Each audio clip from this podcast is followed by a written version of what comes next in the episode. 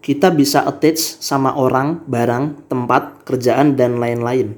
Tapi sebenarnya kita attach sama kenangannya, bukan hanya objeknya.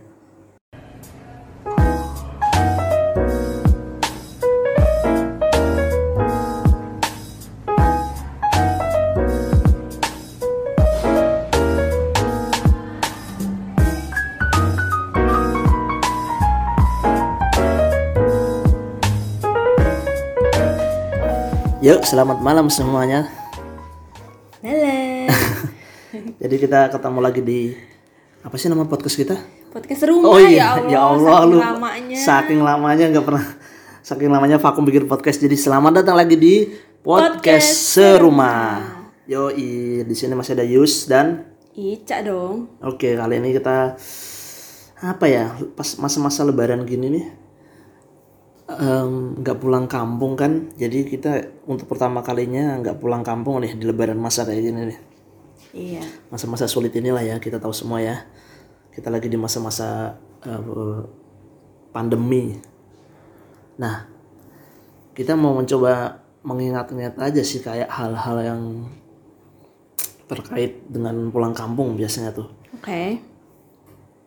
kalau kamu menurut kamu eh, hal yang paling terkenal dari pulang kampung apa Yang ngumpul Kalau- atuh sama saudara. Oh, sama yang saudara. jarang yang jarang ditemui gitu. nah kalau aku tuh makanan Oh gitu. ya oke gitu maksudnya kan sering kan maksudnya em, banyak orang yang selalu kumpul tuh udah biasa lah ya kayak salam salaman nah kalau aku satu hal spesifik yang selalu aku nanti nantikan tiap pulang kamu adalah makanan Ya karena makanan khas yang emang nggak ada di tempat kita sekarang. nah kalau makanan khas di yang pernah kamu ingat deh tapi kayaknya kamu kan kampung kamu berpindah-pindah ya Iya, jadi kan aku emang aslinya lahir di Jogja, tapi eh aku udah nomaden gitu, jadi pindah-pindah tempat tinggalnya dari kecil. Jadi sebenarnya makanan khasnya itu makanan khas yang aku suka justru bukan dari Jogja. Aku nggak suka gudeg. oke apa berarti Aneh banget dah. Salah satu cem cemilan ya, bukan bukan makanan berat. Sa- Salah satu cemilan yang aku suka banget dari kecil sampai sekarang yang aku inget-inget. Pisang goreng pakai sambal, guys. itu kamu menemukan makanan itu waktu itu di mana Waktu aku tinggal di Sulawesi Utara di Gorontalo. Jadi di Gorontalo tuh pisang orang makan pisang goreng, pisang, Pisang goreng, goreng, pisang goreng. dengan sambal dan itu jadi makanan umum ya. Itu biasa banget. Biasa banget itu ya. Kayak kita makan gorengan aja gimana sih? Oke. Aku nggak ngerti tuh Eh, apa namanya. aku belum pernah. Maksudnya aku merasa itu padanan yang nggak cocok sih paduan antara pisang goreng dengan sambal ya. Iya sambal dulu tuh sambal sambal ulek itu loh aslinya Oh, sih sambal aslinya tuh sambal ulek Heeh, gitu cuman emang setelah pindah udah nggak tinggal di sana lagi ya aku belum nemu belum nemu lagi rasa sambal Yang kayak di Gorontalo. yang kayak di Gorontalo. Tuh nggak nemu waktu itu. nah cuman waktu itu aku iseng-iseng eh, ibu lagi beli padang kan ada sambal hijaunya tuh. Terus beli pisang goreng juga. Ya aku iseng aja cocolin ya. Mm. enak bro ternyata Enak banget ya. Gitu. Menurut kamu itu adalah salah satu makanan terenak di dunia. oh iya dong nggak cuma rendang yang makanan terenak di dunia pisang goreng pakai sambal mantap Gak ngerti aku. Tapi tapi aku pernah punya saudara yang di Sulawesi juga. Kalau tidak salah itu nasi dimakan sama duren. Duren itu dimakan bareng nasi juga. Eh, itu itu aneh sih Mungkin emang tiap daerah ya punya Iya, keunikannya sendiri-sendiri lah. Emang ya. unik kok. Dan sambal itu itu jadi kayak makanan wajib buat orang-orang Sulawesi kayaknya sih. Oh gitu ya. Sambal tuh kayak wajib banget deh. Jadi mereka tuh, eh, maksudnya orang-orang di Gorontalo itu di Sulawesi itu eh, sangat maniak sambal ya. Sangat. Pokoknya kalau beli cabe, cabe rawit tuh mungkin berkilo-kilo deh mereka. Aku tahu sambal pakai pisang goreng, aku tahu dabu-dabu. Yang biasanya kalau ikan goreng tuh di atasnya ditaburin sambal dabu-dabu. Itu aku tahu dari sana. Kenapa aku senang sambal matah, dabu-dabu segala macam? Ya itu dari sana. Hmm. Padahal biasanya kan orang Jawa tuh senangnya yang manis-manis, nggak terlalu senang yang pedes-pedes ya. Karena emang kamu tumbuhnya di Iya. Gorontalo situ. Aku tumbuh dan berkembang di Gorontalo di Sulawesi lah gitu Iya iya iya iya, see I see. Kayaknya apa pun makanannya di situ tuh dikasih sambal ya. Kalau nggak ada sambal kayak nggak makan gitu ya. iya bener dan sambalnya emang khas maksudnya nggak yang sambal yang biasa sering kita temui gitu. Emang beda rasanya nggak tahu ya ada ada apanya tuh sambal. Kalau aku nih di eh, kan aku di Kudus ya. ya Di Kudus sendiri selalu kalau rasanya tuh kalau pulang kamu tuh pasti harus makan makanan list. Aku punya wish list makannya harus aku makan tiap pulang kamu. Kayak beberapa di antaranya tuh lentok, oke. Terus eh, lontong tahu, terus soto khas Kudus, soto ayam, soto ayam yang Kudus. oh iya Terus ada sate, Sate, kebo, sate kebo, itu. satenya sate kebo. iya Tuh di mana lagi cuma daerah yang Iya menjual juga sih. kebo dijadi daging kebo jadiin sate. kan biasanya sapi ya kayak sate marangi kan sapi ya Nah ini dia ada cerita unik sih sebenarnya kayak eh, kenapa sate kebo. Jadi kayak di Kudus itu kan dulu ada Sunan Kudus dulu ya. Iya. Di mana dulu eh, ada tuh Sunan Kudus bikin Masjid Kudus, ya kan. Masjid Kudus itu bangunannya menyerupai sama puranya agama Hindu. Oke. Jadi waktu itu pada saat itu banyak orang beragama Hindu di masyarakat Kudus. Nah, itu salah satu cara Sunan Kudus ketika dakwah itu dengan mentoleransi orang-orang Hindu itu dia tidak menyembelih sapi ketika Idul Adha. oke. Ini bukan mensucikan sapi ya, tapi Mas tahu buat orang-orang Hindu kan sapi suci. sapi suci. Buat buat orang Islam mah biasa aja, tapi untuk menghormati itu makanya ketika Idul Adha Sunan Kudus nggak menyembelih sapi, Sapi. dan jarang kita melihat jarang di Kudus orang menyembelih sapi pada zaman itu ya. Zaman sekarang sih kayaknya sebenarnya udah banyak juga. oh udah banyak lah. Cuma eh, kultur itu masih tetap kayak terjaga, gitu Terjaga loh. gitu. Akhirnya pada saat itu mungkin turun temurun orang mulai mencari alternatif daging sapi. Jadi akhirnya tiap Idul Adha tuh yang banyak disembelih malah kebo. Idul Adha tuh kebo yang sembelih.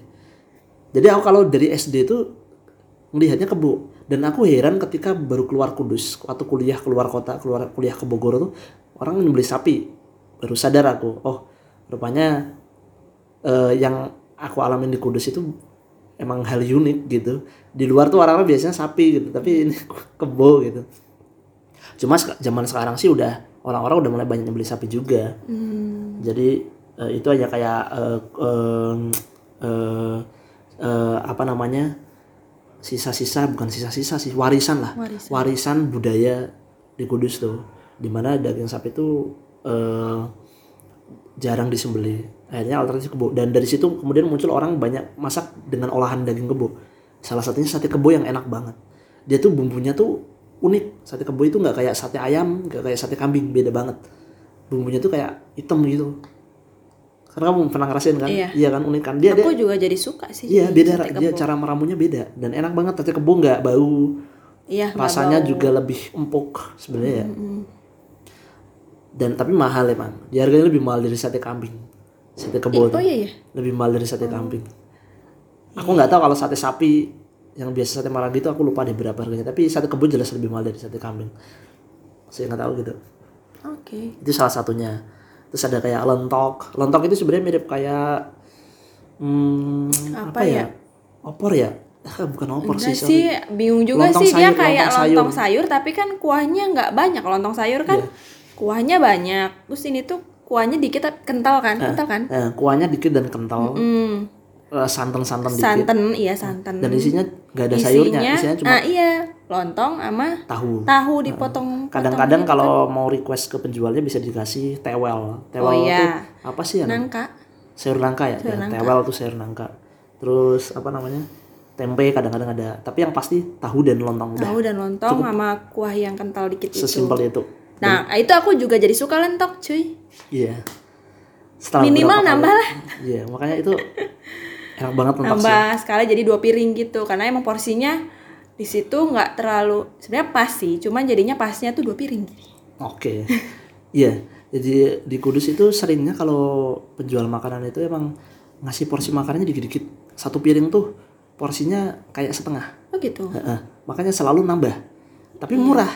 Jadi kayak satu piring tuh murah. Jadi kayak kita mau makan soto ayam, lentok, itu soto ayamnya aja mangkoknya mangkok kecil. Iya, yang kecil Iya, yang apa eh, muk eh Ja- ya ya pokoknya mang- mangkok kecil lah nggak kayak mangkok gede kayak biasanya kalau kita beli soto di daerah Jawa iya iya Barat. iya benar-benar. Jadi itu selalu nambah nggak cukup satu mangkok. Minimal tuh dua. Sama kayak lon- lontok juga gitu. Dan itu di daerah Kudus kayak gitu. Dan mungkin nggak tahu ya daerah Jawa Tengah yang lain. Tapi di Kudus tuh seringnya orang kalau ngasih hidangan makanan tuh emang porsinya nggak banyak-banyak. Selalu menambah. Tapi ya sesuai dengan harganya juga. Harganya murah. Jadi kayak kamu bisa makan soto tuh soto lima ribu doang gitu ada bisa soto lima ribu cocok doang. banget sama ini aku banget. Iya. Yang murah gitu tapi selalu nambah kita nggak?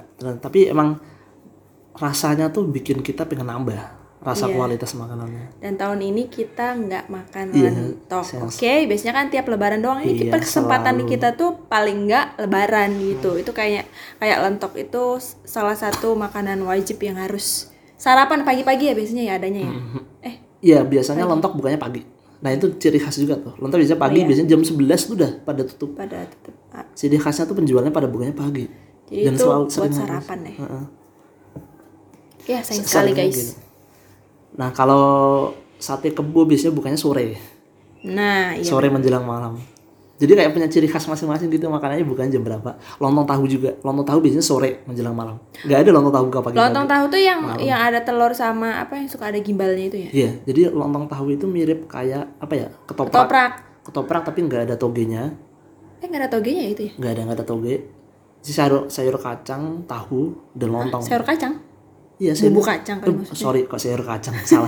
Bumbu kacang maksudnya. Bumbu kacang. Dan itu bumbu kacangnya tuh em, gimana ya ada kuahnya dikit tapi kuahnya kuah bumbu kacang jadi sama tahu. Ya tahu Tahu di- juga ya? ya tahu. Tadi kan aku bilang tahu. Oh, deh. tahu diiris-iris dan kadang-kadang bisa dicampur telur juga.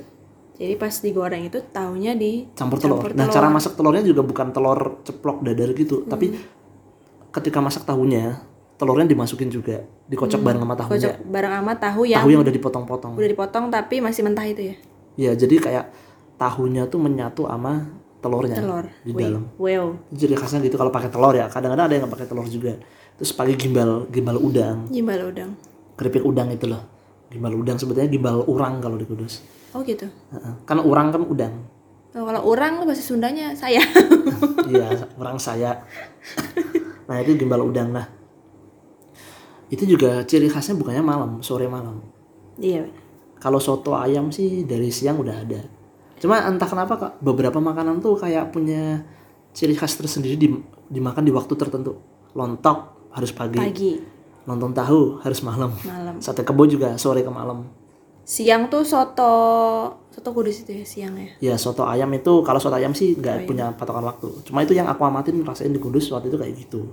Wah jadi kangen nih kalau gak bisa makan makanan Malam itu nggak loh. mudik, guys, Iya. ini. hari ini ini kita bikin podcast pas habis H plus satu habis lebaran kemarin Iya. itu aja sholat id di rumah aja takbiran sendiri di rumah sholat id di rumah coy oke Nah, jadi kan eh, makanan nih. Nah, kadang-kadang tuh aku jadi mikir gini nih. Kenapa kita bisa suka banget sama makanan itu? Kalau kamu gimana? Kamu dulu deh.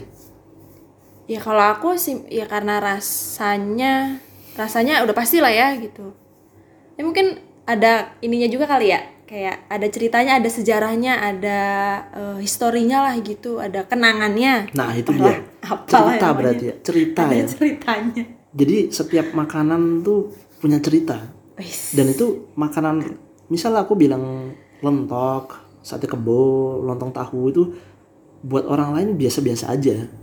Tapi buat aku itu sangat berarti banget entah kenapa karena eh, kalau lontong tahu tuh ingatan aku tuh selalu terbawa ke ibu dulu waktu aku kecil selalu dimasakin lontong tahu. Maksudnya al- eh, ibu kan sekarang udah almarhum ya. Jadi itu selalu ada ingatan terbersit kalau kecil dulu ibu suka masakin itu. Jadi kayak di mana aku udah jarang banget nggak pernah ngerasain lontong tahu buatan ibu jadi aja makan lontong tahu kudus itu rasanya sangat mengenang banget. Selain dari ingatan itu juga aku dulu pernah punya sahabat gitu kan di Kudus. Eh, sering makan lontong tahu lesehan bareng. Itu jadi ingatan-ingatan ingat ingatan-ingatan itu tuh yang setiap aku makan lontong tahu tuh terbersit lagi di kepala. Cerita gitu ya. ada ceritanya ya Nemenin kita tumbuh bersama gitu loh. iya bener juga sih kan aku ya iya aku tumbuh bersama pisang goreng dan sambal berarti Iya kan? Nah jadi kadang-kadang tuh eh, apa ya makanan yang sama tapi bisa berasa berbeda untuk orang yang lain gitu. Karena itu tadi cerita. Dan aku menarik nih tadi beberapa hari kemarin tuh aku baca satu tweet eh, salah satu anggota idol group. Yes. ini Siapa tuh? ini terdengar receh ya tapi ini mungkin akan sedikit mind blowing nih. Kamu bayangin seorang anggota idol group JKT48 pernah nge-tweet namanya Baby JKT48 dia tuh nge-tweet gini kita bisa attach sama orang, barang, tempat, kerjaan dan lain-lain tapi sebenarnya kita attach sama kenangannya bukan hanya objeknya nah itu baby si baby si baby ngetik kayak gitu tuh Nah terus ada yang nimpalin nih si salah satu followernya nih. Betul sih. Makanya kalau dipikir-pikir mungkin ya kita bisa berlatih untuk menge- mengekstrak dan memisahkan nilai dan makna lepas dari hal-hal di atas. Kan nilai atau makna serupa juga bisa didapat dalam bentuk atau hal lain, ya nggak sih? Itu tadi follow- followernya bales reply tweet itu namanya Edrico, si Edrico balas gitu. Nah ini menarik nih, jadi beberapa waktu lalu tuh juga aku sempat nonton acara maiyahnya Cak Nun gitu kan nah itu anaknya Cak Nun Noe Noel itu itu jelasin tentang hubungan antara fakta dan makna Oke. Nah ini nih. jadi jadi kita tuh orang kayak kata Bibi tadi attach sama objek jadi ob- kita bisa attach terasa attach sama objek sebenarnya kita tuh nggak attach sama objeknya Objeknya. tapi kenangannya cerita di balik objek Di, itu di balik objek itu. yang berhubungan dengan kita kita terhubung ke situ sebenarnya dan kalau dari penjelasannya Noe itu tadi penjelasannya Noe anaknya Canun itu eh, objek itu adalah fakta. Ya kan? Oke. dan eh, kenangan tentang objek itu tuh makna. Jadi fakta yang sama bisa punya makna yang berbeda untuk tiap orang. Dan realitas itu realitas yang kita alami ini sebenarnya perputaran fakta dan makna. Cuma berputar aja sebenarnya fakta membentuk makna. Terus ada fakta baru lagi bentuk makna. Berputar lagi makna yang tersimpan di kita ke arah fakta itu ya bingung ya penjelasan Bingung gue. kan? ya intinya mungkin pisang goreng buat aku tuh punya makna yang cukup dalam. Ya mungkin buat kamu biasa aja. Mm-mm, mm-mm. Kan? Iya kan? Jadi eh, objek-objek ini tuh faktanya itu pisang goreng dimakan pakai sambal. Iya. Ingatan tiap orang bisa berbeda-beda tentang itu. Iya. Kenangan ya. Kayak aku makan lontong tahu, orang mungkin memakan lontong tahu dengan cara yang biasa. Aku mau makan lontong tahu dengan cara mengenang ibu, mengenang sahabat aku tadi. Kayak gitu. Pantesan si aduh bara suara tuh Iga Masardi bikin lirik lagunya kan makna-makna dalam aksara aksaranya sama nih maknanya bisa berbeda untuk tiap orang jadi itulah hubungan fakta dan makna dan gampangannya gini eh, selain itu tuh analogi lain ya analogi lain selain tentang makanan tuh sebutlah kamu eh, kamu suka sama seseorang nih Oke. kamu suka sama aku misalnya Ya, ya, ya. Nah, kamu suka sama aku. Terus ada orang lain nggak eh, nggak ada beda. Kamu suka sama aku deh. Terus aku suatu hari melihat kamu. Eh, ini misal kita belum nikah nih, sebelum kita nikah. Nah, kamu naksir sama aku, terus kamu ngelihat mata aku.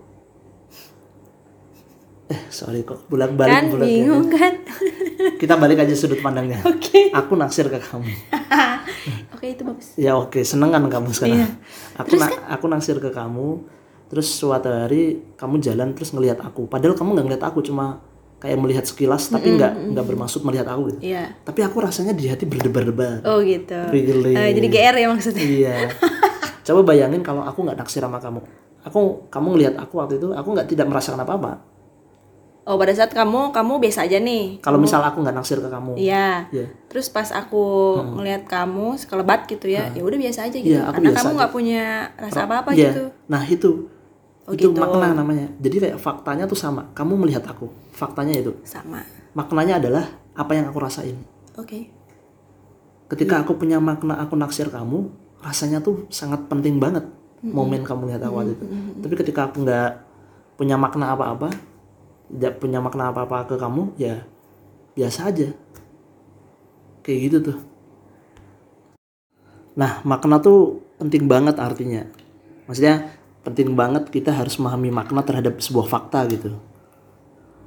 Kayak sebuah dari sebuah kejadian ini nih maknanya apa ya kalau di agama kita sebutnya kan hikmah gitu ya Hmm. jadi kalau kita misal kita tahu banyak fakta nih kita tahu kayak banyak ilmu sains ilmu logi logika gitu kan tapi kalau kita nggak memahami maknanya itu kayak ya kosong aja gitu Gitu ya.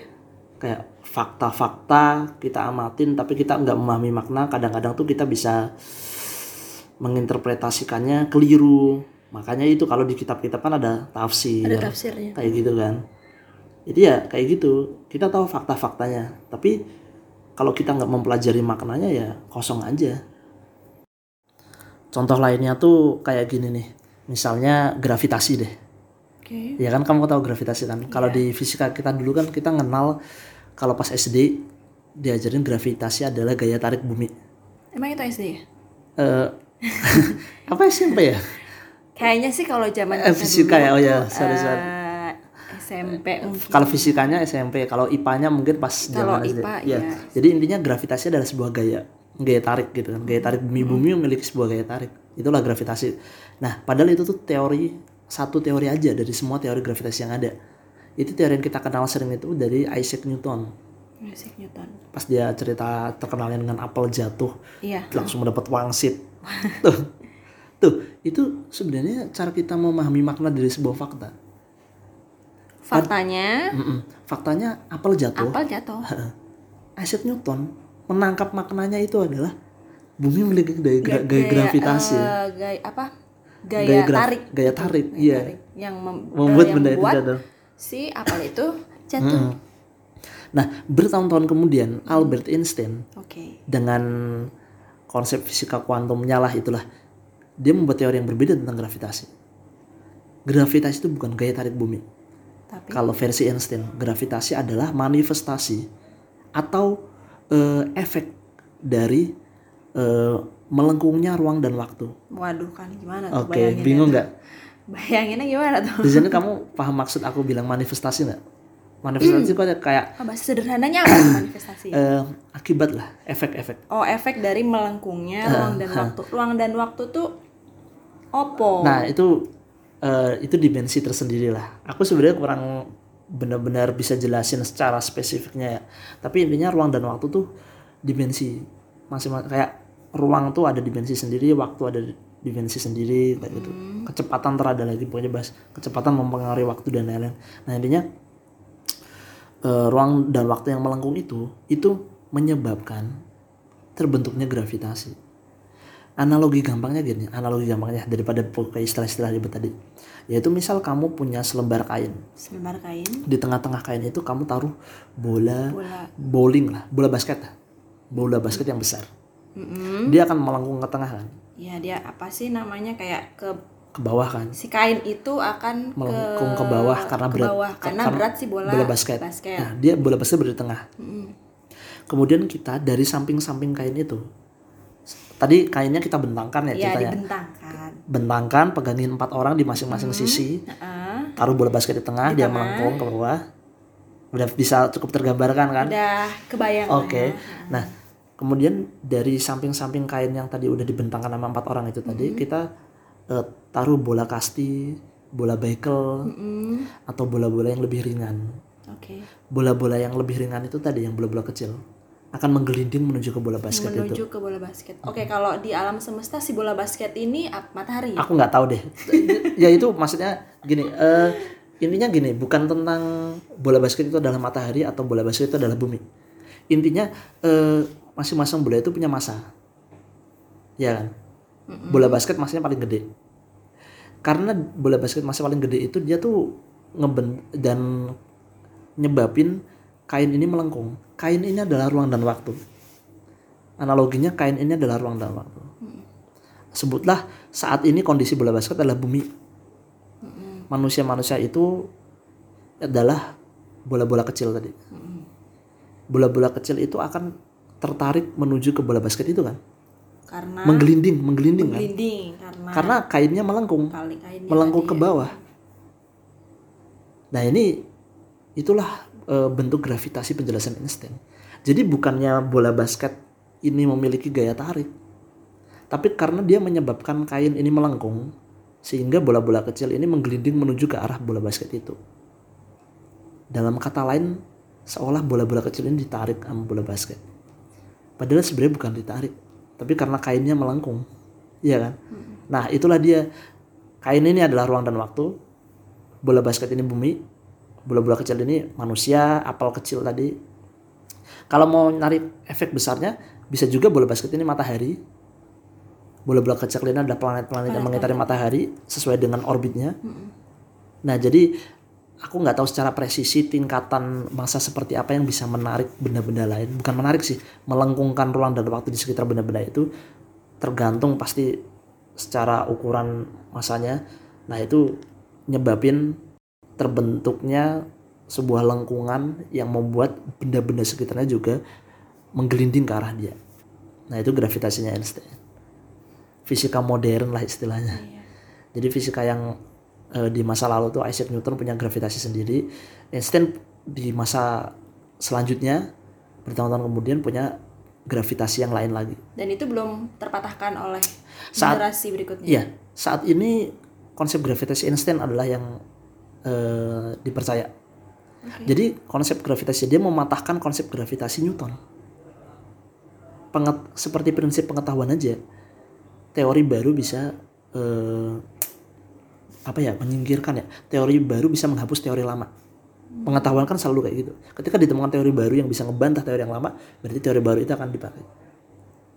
Nah, padahal kembali ke fakta dan makna tadi, faktanya faktanya, adalah benda jatuh ke bumi Iya. benda tertarik ke bumi. Maknanya Einstein dan Newton bisa bisa beda ya beda. Nah itu ngaruh juga kan jadinya kayak kenapa makna itu begitu penting. Bahkan untuk apa aja lah kejadian atau pengetahuan atau sains itu kan orang-orang sebenarnya mencari makna. Faktanya matahari terbit dari barat. Iya kan? Mak- makna maknanya terbit dari timur mohon eh maaf ya. sorry Kiamat oh dong. iya, iya.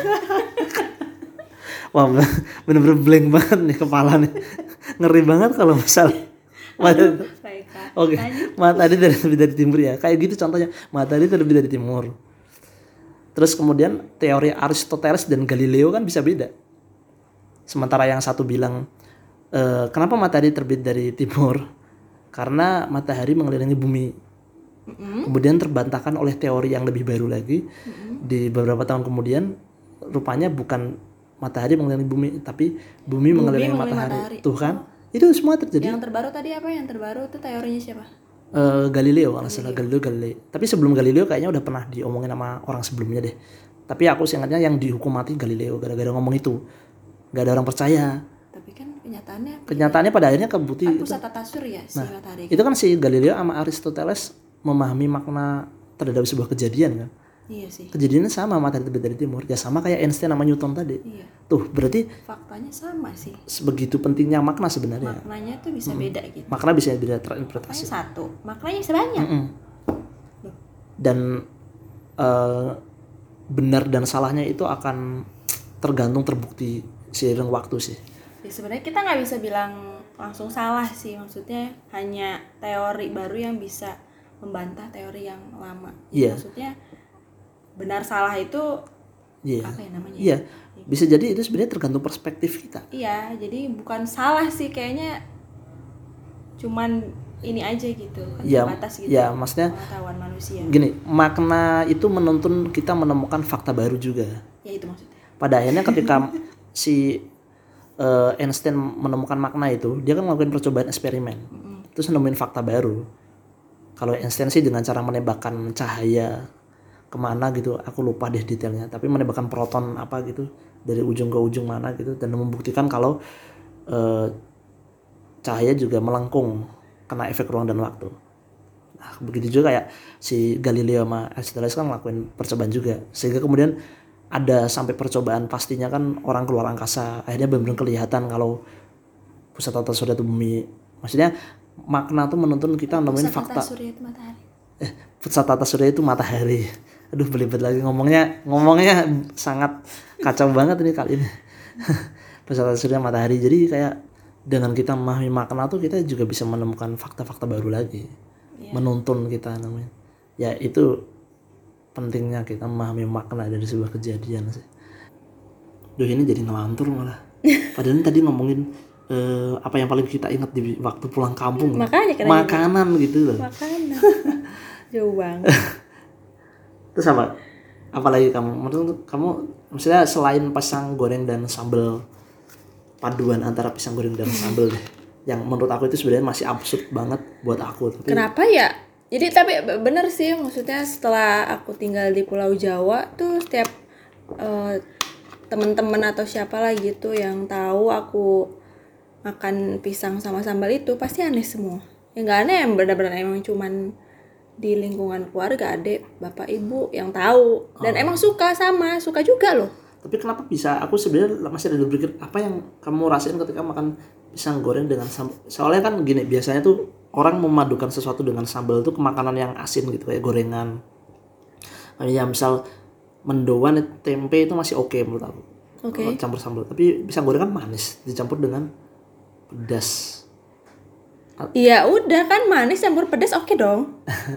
Iya soalnya pisang pisang kalau udah digoreng maksudnya ditepungin ya buat aku kayak gorengan aja gitu sama. oke Ya itu eh, sugesti kali. ya tapi itu sebenarnya kembali ke budaya tadi sih kalau di Gor- Gorontalo banyak kayak gitu ya banyak kayak ki- makan sate kebo itu buat beberapa orang aku biasa-biasa aja makan di Kudus tuh tapi beberapa orang tuh aneh merasa Emang makan iya sate ya? kebo Aku sih enggak. sate kebo enggak ya? Kamu enggak ya? Aku pernah beberapa tem- ketemu teman kalau cerita tentang sate kebo tuh suka Oh gitu. rasa "Loh, kebo dibikin sate. Rasanya gimana gitu. Nggak aneh. terus kayak ma- soto ayam deh. Di aku tuh nasi dicampur kuah. Selalu. Aku baru ngelihat makan soto itu nasi dipisah sama kuah tuh setelah di Bogor. Dan ketika aku ke Jakarta ke Depok ke mana loh kok rupanya orang di sini pada umumnya makan soto dipisah sama nasinya Biasanya kalau di kalau di Jawa Tengah emang Dicampur, kan? dicampur. Iya, Iya, ya aku nggak aneh pas ke Kudus ngeliat soto itu nggak aneh karena di Jogja juga juga kayak gitu. Pasti dicampur nasi. Terus ya beda aja gitu. Emang beda eh, apa rasa soto di Jawa sama di eh Jawa Tengah sama Jawa Barat emang beda sih. Tak apa ya bedanya?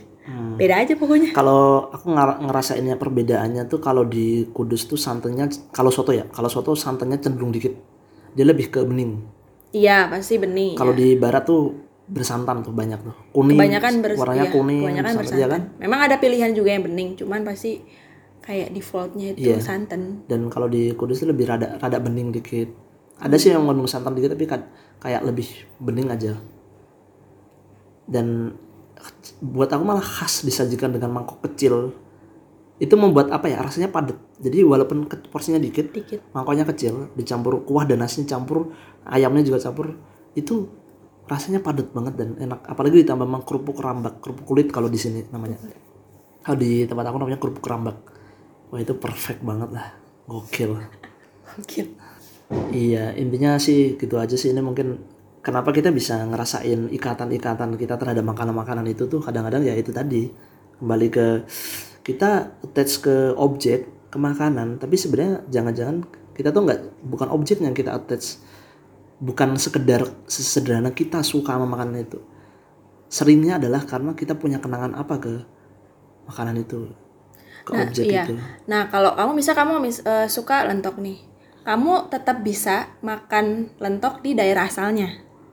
Heeh, maksudnya Kan lebih nikmat maksudnya. Iya, iya. Ya tiap lebaran di Kudus. Iya, iya. Maksudnya aku juga sebenarnya pengen gitu. Aku makan pisang sama sambal. Aku juga pengen suatu hari gitu ya bisa ngerasain makan makanan sukaan aku tuh di daerah asal ibaratnya aku anggaplah Gorontalo itu daerah asal pisang sama sambal gitu Oke, oke. cuman ya gitu karena bukan kampung halaman aku gitu itunya yang beda gitu Tapi bener sih, aku mencoba selama merantau di Jawa Barat itu tuh nyari makanan-makanan khas Kudus. Nemu beberapa, tapi ketika dirasain beda rasanya, entah kenapa. berarti tempat juga Ya, tempat apa ya Ya, tempat kita ter- tempat dibuat iya, kita terikat ke tempat itu juga sih. Tapi kadang-kadang aku pernah nemu, tapi itu sangat jarang, jarang banget. Kadang misal nemu soto ayam, wah ini dia rasa soto ayam Kudus. ini berarti beneran orang-orang orang kudus beneran emang ya, orang gitu. kudus Iya. yang bikin gitu tapi itu jarang jarang aku temuin di Jawa Barat gitu oh ada satu lagi Apa- yang beda. apalagi sate kebo lontong tahu lentok gak ada di sini. Iyalah. Iya. Apa satu lagi beda? Pisangnya kalau kalau di sini kan eh, apa sih namanya? Pisang kepok apa sih namanya ya? Bentuknya bentuknya kan kalau di asalnya itu kipas. Dibentuknya kipas selalu selalu. Nah kalau di sini kan aku jarang banget nemu pisang yang dibentuknya tuh kipas gitu. Tapi nemu beberapa ada yang orang jual kayak gitu. iya ada. Cuman jarang banget. Nah kalau di sana selalu bentuknya di bentuk kipas pisang gitu. goreng selalu berbentuk kipas gitu Iya, orang tuh kalau ngegoreng pasti bentuknya kipas. Pokoknya itu kayak makanan aku pas dari zaman SD, terus cemilan kalau tiap habis berenang tuh aku ingat banget ya pokoknya. Dan sambal, eh nggak ngerti deh aku suka sambal berarti dari pas aku tinggal di sana sih. Begitu pulang, makanya aneh, orang Jogja kalau nggak senang gudeg. Hmm. oke oke Iya, Ya udah kalau gitu. tidak besar di Jogja. Oke lah ya semoga ya semoga sih pandemi ini segera berakhir ya jadi kita bisa kembali ngerasain kenangan-kenangan yang tertinggal di kota tempat kita lahir Pokoknya suatu hari beneran deh. Ini aku ber- sebenarnya pengen banget suatu hari nggak tahu kapan lah pokoknya. Sekali aja gitu kan kembali lagi aku ke apa eh, napak tilas gitu lah ke Gorontalo. Tempat dulu aku tumbuh dan berkembang bersama pisang goreng dan sambal. Pokoknya kalian harus coba. Enak, Bro. Oke. Ya emang sama aku nggak tahu sih eh, eh, sambal khas Sulawesi itu apa ininya tapi boleh kok dicoba pakai sambal hijaunya Padang. Mantap, Bro. oke oke oke kalau gitu ya udah teman-teman sampai di sini aja ya Bye. sampai jumpa